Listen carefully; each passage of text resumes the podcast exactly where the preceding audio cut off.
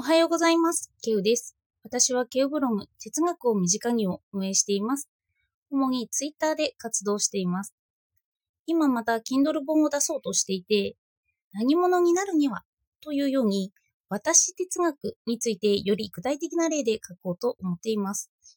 人は名付けられるという謎をいつも持っているということを取り扱おうと思っているんです。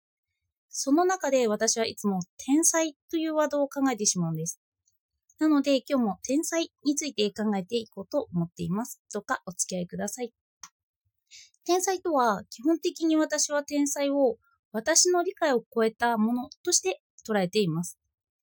なので哲学をしていて分かっていない不確定要素の強い私は自分に対しても天才性を持っていると思っているということなんですよね。ここでは天才という性質ですね。しかもあの天から授けられた能力という意味での天才です。ここで自分がうぬぼれているという意味ではなくて、その理解できないものを理解したいという意味で天才です。天才性です。だから誰にでもあるんですよね。自分で自分が理解できない面はほぼみんなが持っていると思います。これが自分が自分に対して思う天才性なんですよ。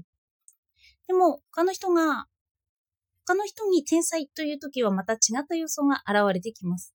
その人物を理解できない人物としてみなしているということです。私には理解できないほどすごい。ほとんどの意味では理解はできないけれど、ポジティブな意味ですごいという意味で人は天才という用語を使います。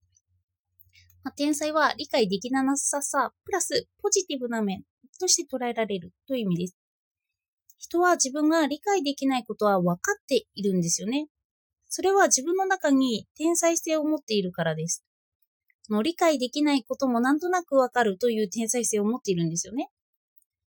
例えば赤ちゃんは手品を見たときにそれを凝視すると言います。一般的にありえないだろうことを見た人はそれを凝視するんですよね。本能的に人は何かを理解したい。そんな能力を持っている。しかもなんかちょっと違う自分の理解を超えているということをもう凝視するという本能を持っているということなんですよね。この理解できないものがすごいと思えるところも天才性と言えます。では、ここで天才といった言葉を主観と客観から考えてみます。私は元から自分の天才性、理解の及ばない点を知っています。自分に対してはある程度天才性を認めているんですよね。主観で見たときに私は自分を天才性を持っていると思うというふうに言えるということです。わあの逆に持ってないって何でもわかるって、それはそれですごいんですけどね。では、客観視するとどうなるか。客観的に見たときに人は自分を主観的に見なくなります。客観的なので表面に現れてきたものなどを見るんですよね。そして客観的に他人を見たときにその人の内部はわからないので、表面に現れてきたものに対して、かつ私の理解を超えてポジティブに捉えた場合に、その人を天才と思うんですよ。でも人が知的好奇心を働かせる場合、その理解できないところを理解したいと思います。この理解したいと思うところがポジティブに捉えられる点なのかもしれません。ここにポジティブさが出てくるということなんですよ。ではどうしてポジティブに捉えられるのか？と言ったら、それが私の理解できない点と関わってくるのではないかと思いました。人は自分の中の天才性を理解したいと思う。それが客観的に出てきている人物がいる。そうなると自分の中の理解できない天才性と客観的に出てきた天才性が重なります。もしかしたら私の天才性もその部分と重なっている部分があるのかもしれないし、まあ、ないのかもしれないけれど、その理解できないという点では同じだ。そしてそんなところに人は探求心を働かせますよね。そして結果として知りたいというポジティブな面で捉える。探求したい面として捉えるのではないかと考えました。人は2個対立な面を持っていますよね。善悪、音、文字、天才愚者、好き嫌いといったものが2個対立です。これは脱構築ができると言います。脱構築っていうのは、その、善が悪になったり、悪が善になったり、好きが嫌いになったりといったような、その二個対立をなくすことですよね。でも、脱構築とは簡単に言っても、実は私たちはなかなか脱構築をできないんですよね。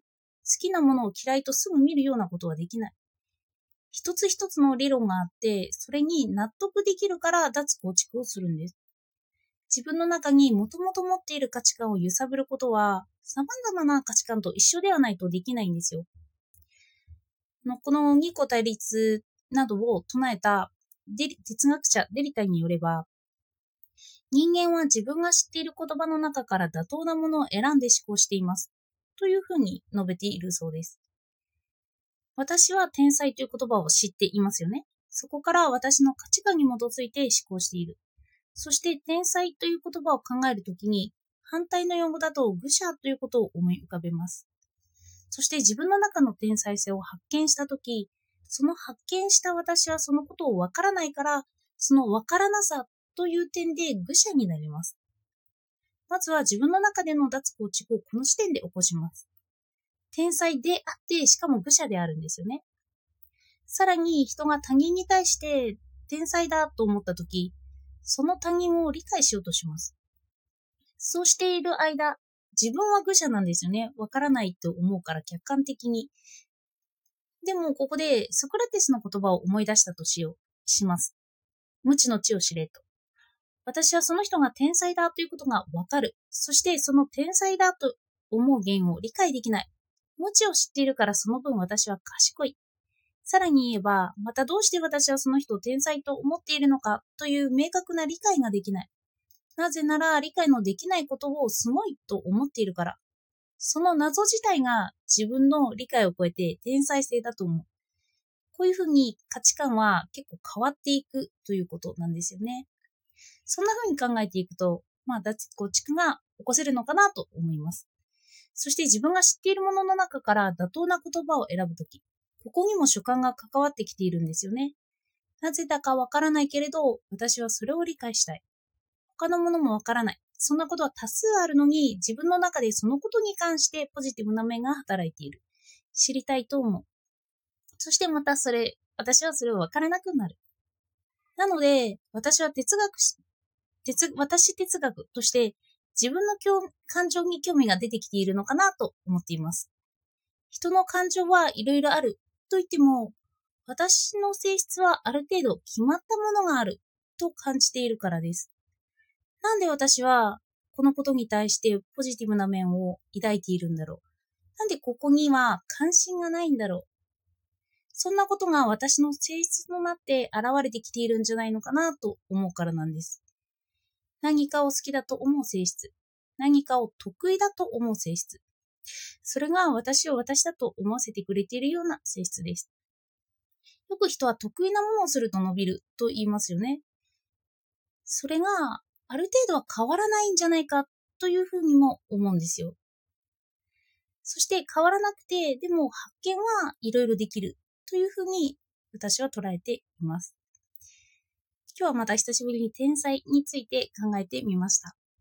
一般的な意味だと、まあ自分を天才と思っているというと、ちょっと嫌味なやつというふうに捉えられますけど、その言葉の解釈をしていく、言葉を、それ自体を探っていくと、脱構築というかそういうものが起こってくるということを取り上げてみました。では、今日もお聞きいただいてありがとうございました。